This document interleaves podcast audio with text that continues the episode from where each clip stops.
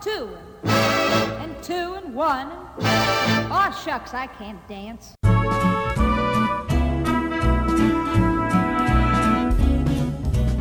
Hello and welcome to Stories from the Open Gov, a podcast dedicated to telling the stories about what open government and open data look like. My name is Richard Pietro, and today I'm joined by two members from the Canadian Digital Service Team, Emily Kuret and Josh Ruihley. Emily is the product manager for the CDS, while Josh is the senior technical advisor, and both were essential in creating, in short order, the Canadian COVID Alert application, which is not a contact tracing application, it is a coronavirus exposure notification app. And today, we'll go behind the scenes and learn the details on how COVID Alert was created. Emily, Josh, thanks for joining us. Yeah. Thanks for having us. First, Emily, for context, can you please briefly explain your role in creating the app? Yeah, so I'm the product manager for the app team. So I help the team ensure that we're on priority and focusing on the right things uh, and set up for success and actually delivering the app. So, kind of like a jack of all trades of just making sure that everybody understands where we need to go and how we get there. Uh, and setting up kind of the scope of what we're tackling, the the deadlines, how we work together, and kind of collaborating across uh, the organization. And Josh, I'm going to ask you the same question. Sure. For this application or for this service, I am the service owner. So uh, it, COVID Alert is actually kind of it's a wider service. It's not just the application that we're building for iOS and for Android. It's uh, it's a server. Uh, it's an application, uh, and also there's a there's a healthcare component to make sure that we're integrating with provinces and territories, the health systems there to get uh, these one-time codes in the hands of people to where they can submit that they actually have been diagnosed. So would it be fair to say that generally, and I'm I'm going to use a broad stroke here, is that Emily you're more front facing, whereas Josh you're more on the back end? I, I would describe it more as a, like there's there's there's three pieces that I'm coordinating. Uh, and one of them is the application, which is a major major part of this, and Emily is uh, is product managing the application. All right. So I want to get right into the conversation here, but for some of us, we might not know the difference between a contact tracing application and an exposure notification application. Emily, can you describe real quick for us those differences? So, contact tracing is really understanding who you've come in contact with and, and kind of it's something that the healthcare professionals do on a one to one basis to understand, you know, who did you come in contact with? Where did that happen? What was the timeline of where you moved? And how does the disease actually kind of interact with different people? So, contact tracing is very a one to one person kind of conversation of understanding and digging into where you've been and who you've come in contact with. Exposure notifications is more letting people know that they've come in contact with the disease at some level, but there's no tracing or tracking involved in it. So we don't know anything about your timeline, where you've been, who you've been in contact with, any of those details. It's more just a heads up and part of that overall system of saying, hey, you may have been exposed. You should probably take some steps to, to keep you and your friends happy and healthy. And when was obviously the, the, the pandemic and the lock the serious lockdown happened in mid-march but when was the cds team first approached about we need an exposure notification app i'm going to hand this one to josh because uh, he started this whole thing sure yeah so uh, it was it was around April, right? When we when uh, I, I, think at that point this is when Apple and Google uh, announced that they were working on uh, an exposure notification uh, framework. Uh, so that's really kind of when we we paid attention. I think April 21st was the first brief that I sent up to, to my boss, kind of get the landscape of of this. So yeah, early April's when we or mid April's when we started. So you actually this was a brainchild of yours, Josh. You were like, maybe we should get on board on this. We have the tools and the capabilities to do it internally. And was it a big sales pitch to um to the higher ups? Uh, no, I mean it wasn't, and I wasn't. Uh, it, it it wasn't really a brainchild. Like I, I do think that like if I if I wasn't doing it, CDS would have, have gotten around to it. I just happened to be in a situation where uh, my role as senior technical advisor is to advise Aaron, who's the, the CEO of CDS, um, and so that was on on my mind. And what were some of the first steps that were taken once you guys got the green light in creating the app? So in between that initial brief uh, and when we got the green light, I mean, it would have been, I believe, June, right when we first got that green light. There was there was a lot of talk around the government of Canada and different departments about how we might approach this. Um, it was off of our radar for a little bit, even you know, I'd say between April and uh, uh, and mid May, uh, and then I think everything did change when uh, when COVID Shield was announced, right? So COVID Shield is the the open source repo, kind of one of the first implementations of uh, open source implementations of the Apple Google notification framework, and it was it was created by a group of volunteers uh, from Shopify. Uh, so when they did that, um, I think it was mid to late May is when they when they announced that. Uh, we started paying attention again uh, more closely. So we again were we were not officially involved in it. We were just kind of uh, trying to be at the ready uh, so what we did was we took COVID Shield, we installed it just locally, right on our on our own uh, on our MacBooks, um, and and ran a little exposure notification service uh, here, you know, in Ottawa, running on local servers. Uh, and and I think at that point, like once we started doing that, we were uh, we were we we became more seriously involved in like kind of the uh, government of Canada's wider discussions about this. And it wasn't until I'd say I don't know early to mid June when we were we were formally tasked with with delivering this. So I, I just want to make sure I get the timeline right for people because one of the the elements of this story that is particularly fascinating for those in the community is how quickly you guys were able to push out this thing. You know, the major I think the major parts of the timeline were when Apple and Google announced the framework itself, right? And then when this group of volunteers from Shopify uh, released COVID Shield, which was the like again, the, it, as far as I'm concerned, the first I think open source uh, implementation of the Apple Google framework.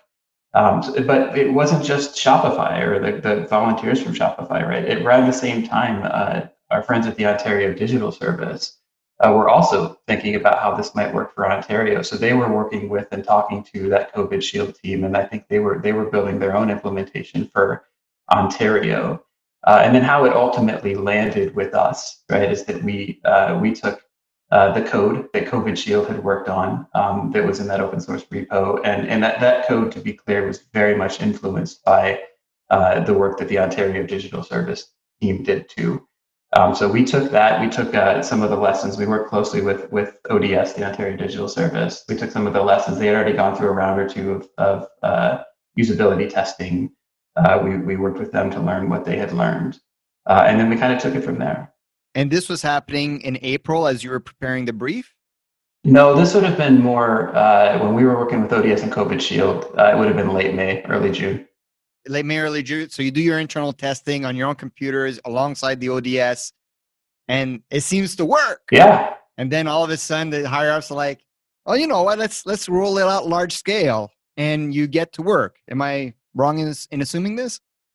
Uh, no, that's right. I mean, uh, there was uh, the decision was made that uh, uh, that we were going to go with a, a national application, uh, and at that point, right, I, I, think that we were probably just from the the work that we had done. I mean, like we we literally did you know research and development up to that point. and I think the the work that we've done put us in the driver's seat to to deliver that for for Canada.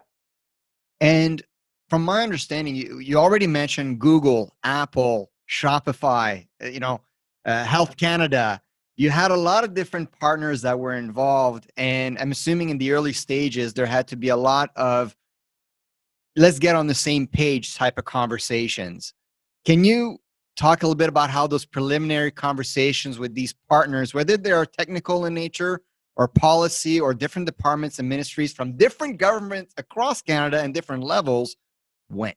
Uh, yeah i mean I, I think that the good news is that like the the public health need is clear, right? And and I and I think too that uh, uh, you know, so we we worked with Health Canada, we worked with uh, Public Health Agency of Canada, and and and everybody was on board, right? That this is something that we want to do, and everybody was in line with that. And and uh, so I don't know, like I I I think more from a product perspective. Um, I I'm, I wasn't as involved in a stakeholder engagement, but from my perspective, it was it was relatively smooth. We uh, you know, we the service team at the Canadian Digital Service, like we had the space and I think the air cover that we needed to to build the right thing for uh, for Canadians. Emily, is this something that you were perhaps more actively involved in in those conversations? So, kind of building on what Josh said, we were really given the air cover and the trust to do what we do best. Uh, so, the app product team really focused on on delivery. Uh, so, we weren't in many of those meetings either. But what we were given the space to do, you know, there weren't very many discussions on should this button be red or blue. It was more the design team has it. Um, and the design team and dev team and delivery team that worked on this were really trusted um, to do what they do best and be the experts that they are. So there were, I, I assuming there were lots of conversations around the government of how this would work and how we would make this happen. But truly, the app team was left to their their expertise in just getting it done right. And I do have. Go ahead, Josh. Go ahead. Sorry. Go ahead. I do. I do have a little bit more there. I mean, I, I do think that we probably uh, send a clear signal for what uh, like the interface should be, and what the north star should be, and ultimately that's uptake, right? And uh, it, at least from my perspective, there wasn't you know, there wasn't like there wasn't a lot of uh, of pushback on that. I think people uh, largely across the government of Canada understood that and gave us the, the space that we needed to, to pursue that and get it done right.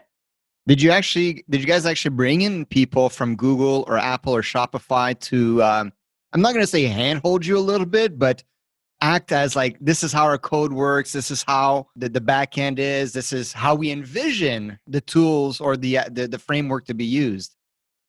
Yeah, so I can probably take that one. So um, this is like a complicated system and new technology. So we definitely took whatever kind of advice and support that we could get. Um, but we really had a working team at both Apple and Google that helped us out in understanding, you know, how do we implement into the framework properly? How do we do this in the best way? And, and kind of understanding from that side. From Shopify's side, we had some great members join our team in helping us understand uh, how we integrate into their code and how we work with them to kind of solve some of these issues. So there's like our app, COVID Shield, and then the framework. So there's lots of different layers that we kind of had to build upon. So it took a lot of teamwork across the the teams to um, make that all happen. What about from the perspective of obviously Google and Apple created this framework, but they're not a government agency and they're not based in Canada either. Were there any uh, inconsistencies, perhaps, between what they had created and the needs that, say, Canadian laws present to you guys? Like this does not jive with, say, PIPEDA or some of the other, you know, privacy laws that exist in Canada. No, I mean, I a, a big thing for us, right, is is the privacy. Uh, it one just because it's the right thing to do, uh, but two, people need to trust the application, right, in order in order to actually install it and turn it on. So I think the biggest framework that we were con- that we were concerned about uh, on the policy side would would uh, make sure that we had uh, you know OPC's uh, if not blessing, like, but uh, yeah, that's the that's the uh, the the office of the privacy commissioner, right? That's right. Yeah, thanks for thanks for calling me out on that. Oh, um, yeah, the office the, the of the three letter acronyms, public servants and their three letter acronyms has been I know. boon on my side for the last decade. Oh god, yeah, especially when you like the intersection of that and technology, it's it's too much. Uh, so yeah, um, uh, so the Office of the Privacy Commissioner, right? Like it, it was important, uh, uh right, for us to get their blessing. One, because of trust, but two, uh, because they're doing good work over there. And and here's what's so great about this, right? The, the reason why we were excited about the Apple and Google framework is that it did a few things, right? It, I mean, one, it, it gave it, it, gave access to that underlying Bluetooth to make this possible. Uh, but two, it did it in a private way. Like it was just a very thoughtful approach to like how do you preserve privacy while while while doing something like this. So uh, because of that, right? Because because we decided to to go with Apple and Google uh, because we knew uh, that the importance of the you know the privacy was was our north star. Uh, we didn't run into many hurdles there. Like it was it was very compatible with the privacy expectations of, of the government of Canada. I'm going to do my best now to switch the conversation more towards the, the, the product side and go to Emily here because now you officially have the green light. You've got the, the a strong foundation from technology leaders. You have to create the product. Were there any obstacles along the way that you didn't foresee would be happening? So I think uh, one of them we already touched on a little bit, but maybe not an obstacle, but definitely making it complicated is building on those three systems. So like the Apple and Google framework is one thing, and then the Shopify volunteers code for COVID Shield was another piece that we needed to navigate, and then ours on top of that. So those complex layers of how those layers talk to each other and how they work together was definitely one of the things that took us a while to to figure out and really get a good handle on how we were going to tackle that. The other piece was around so the, the end-to-end testing was something that we really needed to get down. Um, and and when we first started this there wasn't really an expedited way to test it. So it was like we would contact two phones together one that was positive one that wasn't and then we would wait. And you wait like 24 to 48 hours to see if a notification happened and and that wasn't good enough. So we had to figure out a way that we could kind of work with apple and google to set up a more expedited testing framework so that we could test faster so that we could actually get this out faster um, so those were kind of the two main kind of tech hurdles that we had to overcome. Other than that you know there wasn't really anything like we so we hit the ground running on june 15th we had the like team onboarding kickoff meeting. And it was a truly multidisciplinary team that was brought in to help of you know service designer content designer inclusive designers front end back end ios android devs uh, policy folks comms pretty much everybody was all on board in that kickoff meeting. Um, and from there we all went into our different disciplines and figured out what we needed to do to make this successful. So there wasn't too many other hurdles other than yeah a few just logistical how do we actually test this and how do we build this uh, in a way that integrates all three pieces? And, I'd like for you to to expand on that a little bit because it might be old hat for you, but for a lot of the people listening, I'm interested to know what some of the considerations that you had to make in those preliminary conversation with the multi partners that you had. So, for example, you said the privacy was your north star, but there must have been other considerations. And I'm going to give you one real, a real simple one right now, which is the English and French. You also have to create a French version of this application. You have to create two versions of the application that says on Apple and Android. What were some of the other considerations that you had to, to make for this application to be created?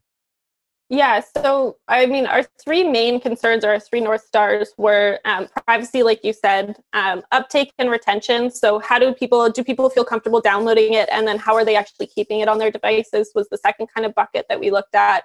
And then the third piece was the public health impact. So making sure that we're delivering the right impact and the right guidance and, and really integrating with the public health system to be very thoughtful about the guidance and, and uh, advice that we're giving people. So those are kind of the three big buckets. And in those, I mean, uptake and retention, I feel like a lot of the examples that you mentioned there kind of fit in that of, of yeah, are can the both national languages are are they supported um, is it accessible so we did a ton of accessibility testing and looking at talkback and voiceover um, screen magnification pretty much everything that we could possibly do and, and really what happened there with accessibility is that we were above and beyond what we were required to do and kind of setting a north star for what an accessible service could really look like in the government I feel like there's like a thousand considerations that I could talk about. Uh, yeah. I don't know which ones you want me to focus on or what what more you want to dig into. Um, which ones in particular that you found that you was particularly personal for you uh, in terms of like this is really important that we do this, for example? Yeah. So I guess one of the most important ones for me was that like this is a complicated service to explain and a complicated app to kind of like wrap your head around. And one of the main focuses that we had was how do we make this digestible and understandable to everybody in Canada and really focusing on uptake. So how do we make sure that people understand what they're what they're downloading and how it's going to work? And then also focusing on like what do people need to do if they need to do anything with the app and really making sure that that was clear. Um, so that was probably the one that, that like kind of hit home the most as a service designer as well, kind of figuring out how it fits within people's lives and how it fits within the grander context of healthcare. But there was a lot of thoughtful considerations put into both the content and the design of the app to make sure that people really understood what was happening and what they were downloading. Was there anything? So you started working on this mid June ish. Did was there anything unexpected that came along the way that you, you could not have planned for that either accelerated the process or decelerated the process of creating the application? It, it was rosy. Eh? It was a perfect plan. and that, that's what happens. When you have a perfect plan, everything goes according to plan. But I do know there is one thing that that was delayed. I'm not, and maybe you can talk to it a little bit. From my understanding, you only had one week of beta testing, which I'm not a developer. It seems kind of short for beta testing, but maybe you can sort of set me straight on that. But if I recall correctly, the beta testing was supposed to be a lot, well, not a lot longer, but at least another couple weeks longer, but it wasn't. Can, can you speak as to what happened there? Yeah, I guess I yeah I'm not uh, I'm not familiar uh, with the requirement that beta testing was supposed to be longer than that. um, uh, I I do think that uh, I I don't know where that came from. I I, I did notice uh, that sometimes like like how things were communicated, uh, folks would get attached. Like folks you know, around the government of Canada or in, in the media, even you know, we talk about piloting and and, and beta. Uh, we we just stayed focused on iterating and, and testing as we needed. So I was perfectly happy with that that one week beta period, right? We, we had a smaller, we had a, what we call the small beta, right? Where roughly 100 folks, um, we sent out some um, uh, some specific uh, uh, test scenarios for them. But the biggest question we had right prior to launch was like, okay, now we've done this for dozens or roughly 100 uh, people. Are we ready to go? Uh, you know, from from 100 to a million? And, and and the answer was we think we are, but let's make sure this is a this is an important application with uh, with health implications. So uh, so we wanted to get out to, to thousands of people, uh, mainly at least for me, uh, was that at least on the Android side, right? There's there's there's so many devices out there and so many different types of devices. Uh, and we didn't have, I think, a wide, we didn't cast a wide enough net or have a, a wide enough pool uh, to confidently know, right, that there wasn't going to be like an entire class of Android devices that might crash. We, we had good reports from from Google Play Console, like everything looked good, but we wanted to be just a little bit more certain on that. And I think, and Emily can speak more to this too. I think from a, a, a research perspective, uh, you know, that's gold. If you have thousands of people filling out a survey who have just used your app, so we wanted to do that first. But we needed a week. We only needed a week, and uh, um, yeah, I was I was personally happy with that. Emily. Yeah, so I think um, it's also not the end of beta testing, right? So we did a week um, to make sure that you know we felt super confident about what we were releasing but that doesn't also mean that that week is just one and done and we'll never do testing again. Um, so, we're, so we're already starting to do some usability testing again this week and then setting up a plan to get sort of a bigger beta running so that we can continually test and iterate as we move forward. Um, so I, I don't know. I would agree with Josh that like we needed to make sure that we felt confident and that was the best way that we could do it. And yeah, we learned a ton from that beta, having thousands of people fill out surveys and and submit bug reports. Shout out to the people that noticed that there was like two spaces in between a word instead of one. I think I got like 30 reports for that. So we had people focusing on like design, we had bugs, we had feature requests. So we had a ton of stuff coming in through that beta that kind of sat at all different levels and helped us fine tune it just that that little bit more. How, how many do you know how many people downloaded the application as part of the beta testing? About 6,000 people. Um, oh wow! Yeah, so it was a lot of people, and like every single survey that someone filled out was read by a team member here, and every piece of feedback was taken in and triaged. So it was a lot of people and a, a lot of great feedback too. The you, you mentioned earlier, like everyone seemed to have noticed that extra space in, some of the and in, in, a section at some point on the app. Uh, but what was some of the other feedback that you guys received to either make it more user friendly, bug reports. Uh, I'm assuming you also did sort of just basic app measurements like the battery usage and, and, you know how long the screen is up and, and that kind of stuff. Can you go into some of those details? Yeah, so I can start with kind of bugs. So some of the bugs that we saw in beta were things with the the menu not scrolling properly for every device, um, some font sizes not showing up properly, scrolling on phones that shouldn't. So little bugs like that. Um, we didn't really get any like major showstoppers that were like, this doesn't work at all on my device or anything like that. Um, we saw a few crash reports in uh, the play console that we fixed that had to do with it was like background refresh. I'm not going to go into the details, but anyways, crash reports seem to be fixed. So that was kind of on the bug side. From the design side, um, we had lots of content suggestions. One of the bigger changes that we made was adding a screen uh, into the onboarding flow around this being one part of a greater system. The app is part of a healthcare system and a healthcare commitment that we all need to take part in of wearing masks and washing our hands and things like that. So it's one piece of a small puzzle or a large larger puzzle. So that was kind of the design side. And then feature requests, we had people, uh, and we still have lots of feature requests coming in that we are triaging and figuring out how they fit into the story. But things around how does this work for healthcare workers um, or people who are are in higher risk environments? Um, and how does this work you know on different types of notifications and things like that. So lots of questions around like how might this work for my specific use case uh, that we're starting to take in and understand what we do with.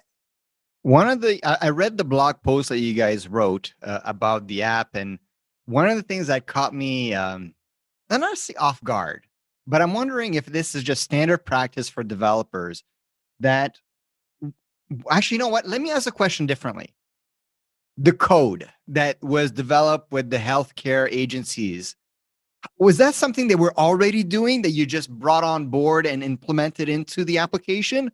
Or is it something that you, ha- you guys had to create alongside these health agencies?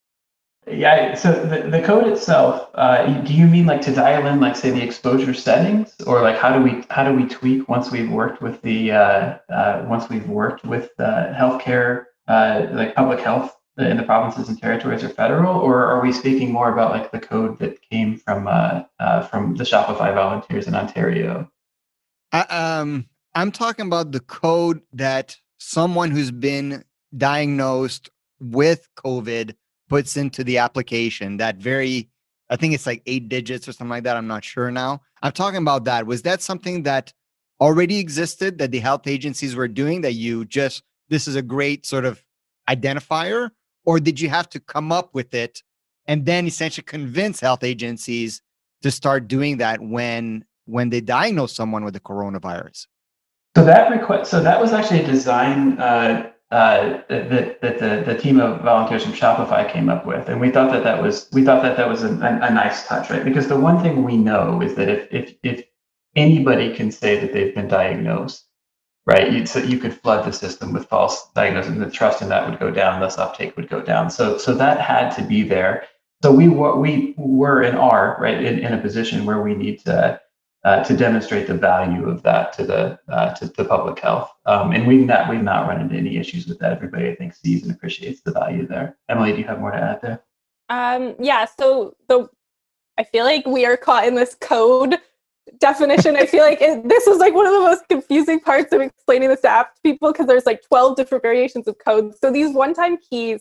Um, so if one you have keys, oh. yes, one-time keys, we'll call them that. So the one-time keys. The, is that the official nomenclature you guys yes. use internally? yeah. Okay, yes. good. We have uh, like a yeah, there's a nomenclature document that outlines all these things because it's very there's a lot of terms that are very close together. Um, so the one-time keys are you receive it when you're positively diagnosed, and and we're working with each province and territory to figure out how we integrate that into their healthcare system. So it is something that we are doing with each province and territory and each health system to to understand how we actually integrate those into the the service.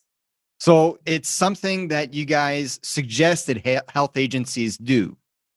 Yeah, I would even say it's more of a suggestion, right? Like it, it you you can't. I mean, it's it, it's not a rule, but it's just it's just sort of a fact that you you can't really participate if there's not a way that we can get these one-time keys right in the hands of people who have been diagnosed. So that is that is like kind of a baseline understanding as we talk to the provinces and territories. Yeah, and just and this is morbid curiosity on my part how are those generated across Canada? Is this something that is part of your servers internally that essentially you give to sort of the front line? I, I guess I'm wondering how does it go from not being a code to that nurse or the doctor or whatever, have it in their hands and giving it to Jim Bob, saying, Jim Bob, this is your coronavirus number, your unique key. Oh, one time one key. time. There you go. Yeah. Yeah. Yep. Uh, how tell tell us that journey a little bit. Sure. Yeah. So there's a couple different ways that uh, uh, that, that you can go, right? So there's uh, uh for provinces and territories who have, I, I would say, like more robust, uh, you know, testing systems, and and um, like uh, Ontario, for example, they have a portal where where folks can log in to get their test results, right? In in the best way, we think to to get those one-time keys in the hands of people uh, is to have it associated with the test results and visible in the actual healthcare portal there.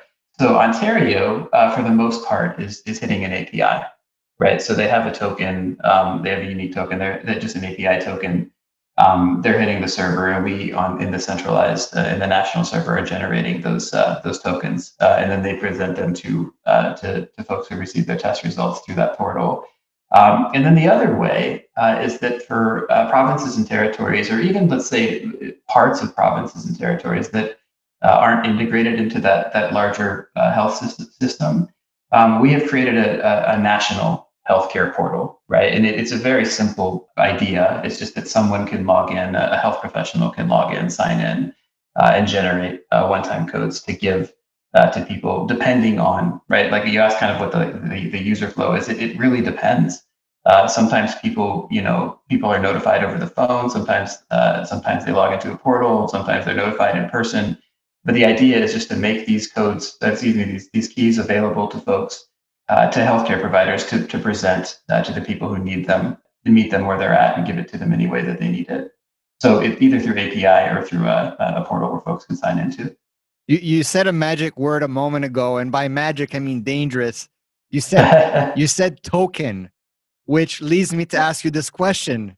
Sure. Is this something that could potentially reside within like a cryptocurrency blockchain type of ecosystem for even greater privacy in terms of issuing tokens instead of um I, am not i'm just going to end the question there.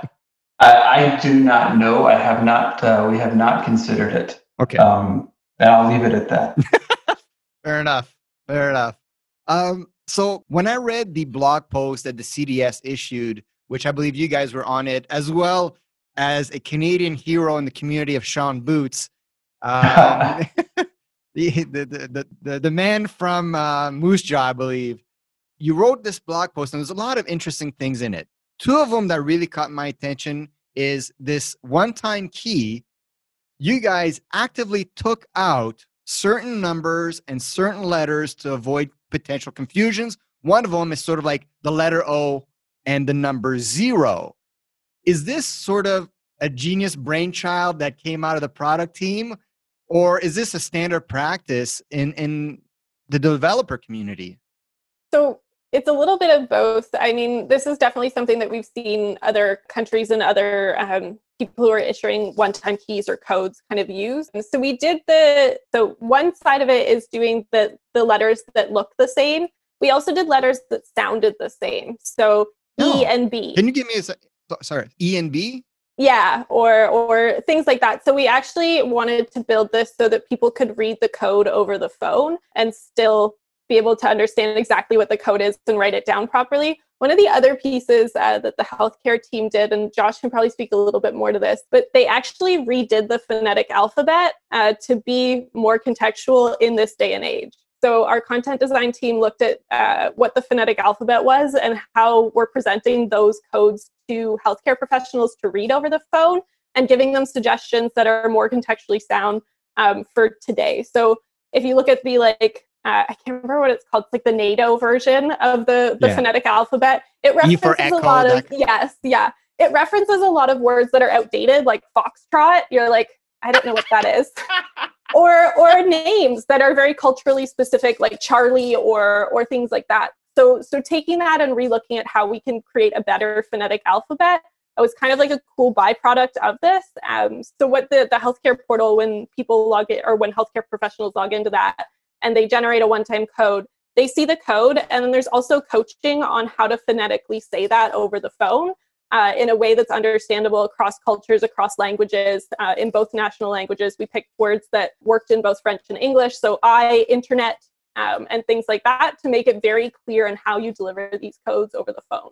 As part of the elimination of letters that look and potentially sound the same, was there, for example, instances where there's a letter in English that you have to take out, but not necessarily have to take out in French? Like, or, or did you if it doesn't work in one language you got to take them out in both correct yeah so we did it for both uh, and one of the ones that we struggled with so h h isn't actually really a sound in french um, so figuring out how we kind of navigate that and what that means. So it was definitely a consideration in both and our content design team um, worked in both french and english at the same time for this so that it wasn't that we translated it from one to the other it was truly working tandemly to solve it together. And the other element that I found interesting is there was an element about the the exposure notification was too fast, or it was 15 minutes to, to you moved something from 15 minutes to 24 hours. I think it was the time to, that you actually had to input the one time key because you wanted to give people an opportunity to digest the diagnosis first and really consider whether or not they want to take part in this. Can you talk to that a little bit?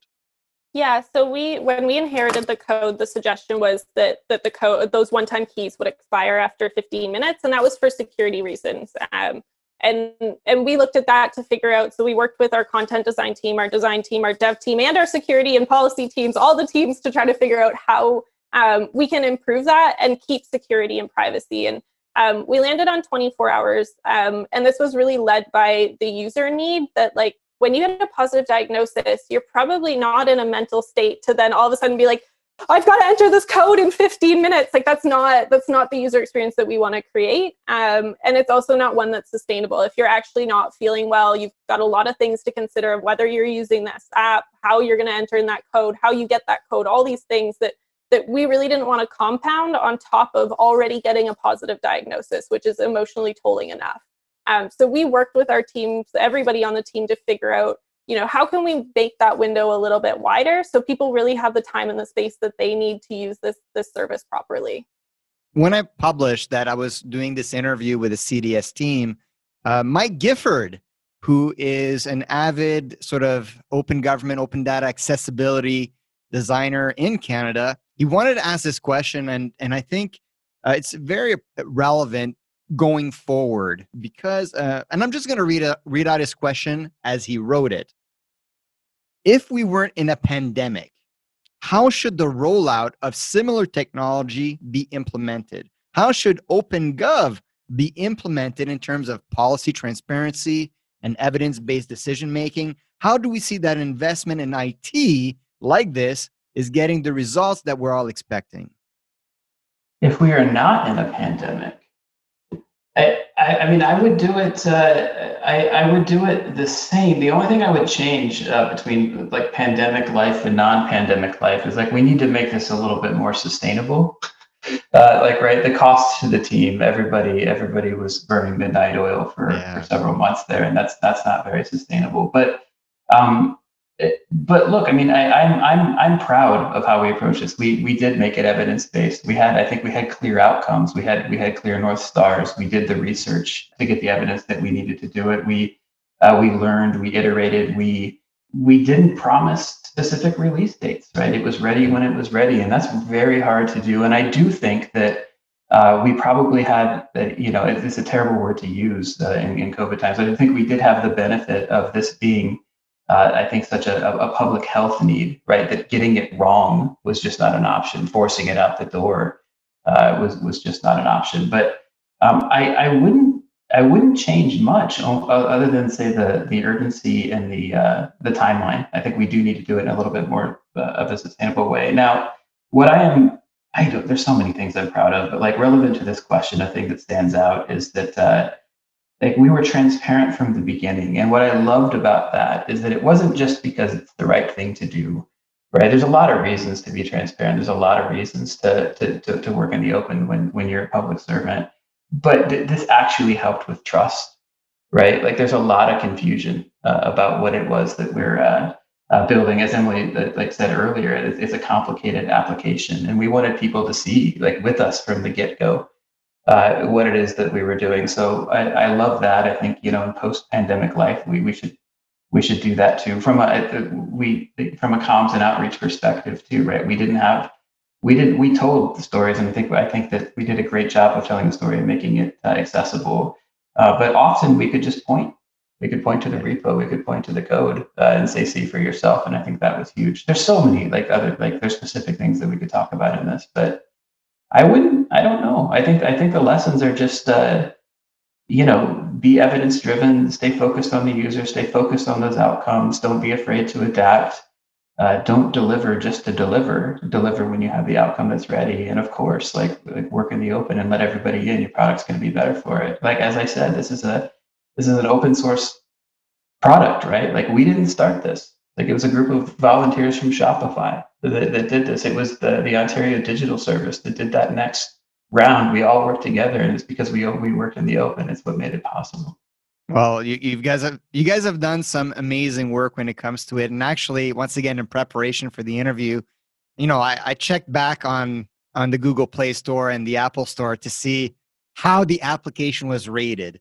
So I'm assuming you've been very pleased about the response and the great reviews you've been getting. But I will say this because we all know that you can't necessarily trust reviews and ratings on those stores because you can buy those, right? There are those shops that that allow for some inflation of ratings. So I did some digging and actually went on on the Reddit, on the Canada subreddit and the Canadian politics subreddit to see how the response was for the COVID alert. And I was actually overwhelmed by how many people liked it. There was no like usually those you have those like really voted down comments that are sort of hidden. There was really none of that. So I'm assuming unless like I'm assuming this is something you guys paid attention to as just personal achievements for yourselves. Oh yeah, yeah. I mean, who doesn't want validation, right? yeah. So absolutely, um, but also it was it was it, it wasn't just that. It, it's uptake is everything, right? This this service uh, is more useful the more people that use it. So so we're we were very sensitive to, to how folks were thinking about it, even on the edge cases. We wanted to know. Are you able to tell us and share with us how many downloads from Google Play and Apple Store have taken place for the app? Are you able to share that with us? Yeah, and just this weekend we uh, we tweeted right. We just hit two million. Um, two million. And, and, yeah, and what we're doing there is that uh, Apple has like app units, uh, and Google has new users. So so it's our best estimate of how many people um, have have downloaded and installed the app. Are you able to generate generic dashboard measurements. I don't, and I don't know if you can even publish them to the public, but how many entries have been put into the app? Like how many uni, uh, one-time one-time keys have been input into the system? Are you able to even generate some of those basic numbers?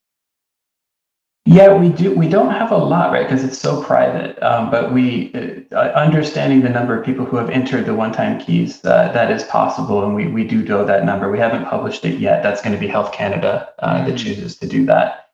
Um, but technically, uh, the, knowing the number of folks who have entered those one-time keys is possible. Yeah. Well, we have to start wrapping up the episode. We only have a handful of minutes here, um, and I want to ask you both, both you and Emily, what would you have done perhaps differently in creating COVID alert? Differently. I I don't know. Like I I'm I'm the kind of person who uh right an experience is an experience and it comes with good and bad and uh, I, I wouldn't trade it like I, I if i had to do something differently i, I don't know I, I can't change the amount of time in the day it was an urgent thing that we needed to do right and i, I just can't i can't like thank the team enough. Like, like how much uh, they stepped up, how much work that the team did over those last couple of months. If I could change it, I, I would have made that a little bit more sustainable, right? I would I would have given the team a little bit more time. I think we'd all be healthier for it. But I, for me personally, I, I wouldn't trade it. Like it, I'm, I'm going to remember this the, the rest of my life. Like we all, uh, as public servants, right? Like we, we want to do this to help. Um, it's it's not great uh, that we're in the situation that we're in, but to be able to, to have an opportunity uh, to step up and, and, try to do something about it, it's uh, it's meaningful and it's worth it. Emily?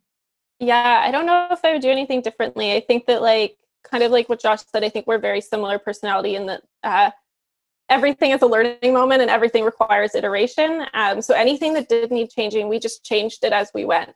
Um, so there isn't really anything that, yeah, again, I would have loved more sleep. Um, would have loved to like give the team a little bit more breathing room, but like the the circumstances that we were in and and the amount of great work that came out of that is pretty spectacular. Like I came to the government to do great work and use my brain for good, uh, and this is like the best opportunity to do that. So I don't think I really would have changed anything. I, I think anything that did need changing, we changed on the fly as we went and, and iterated and improved.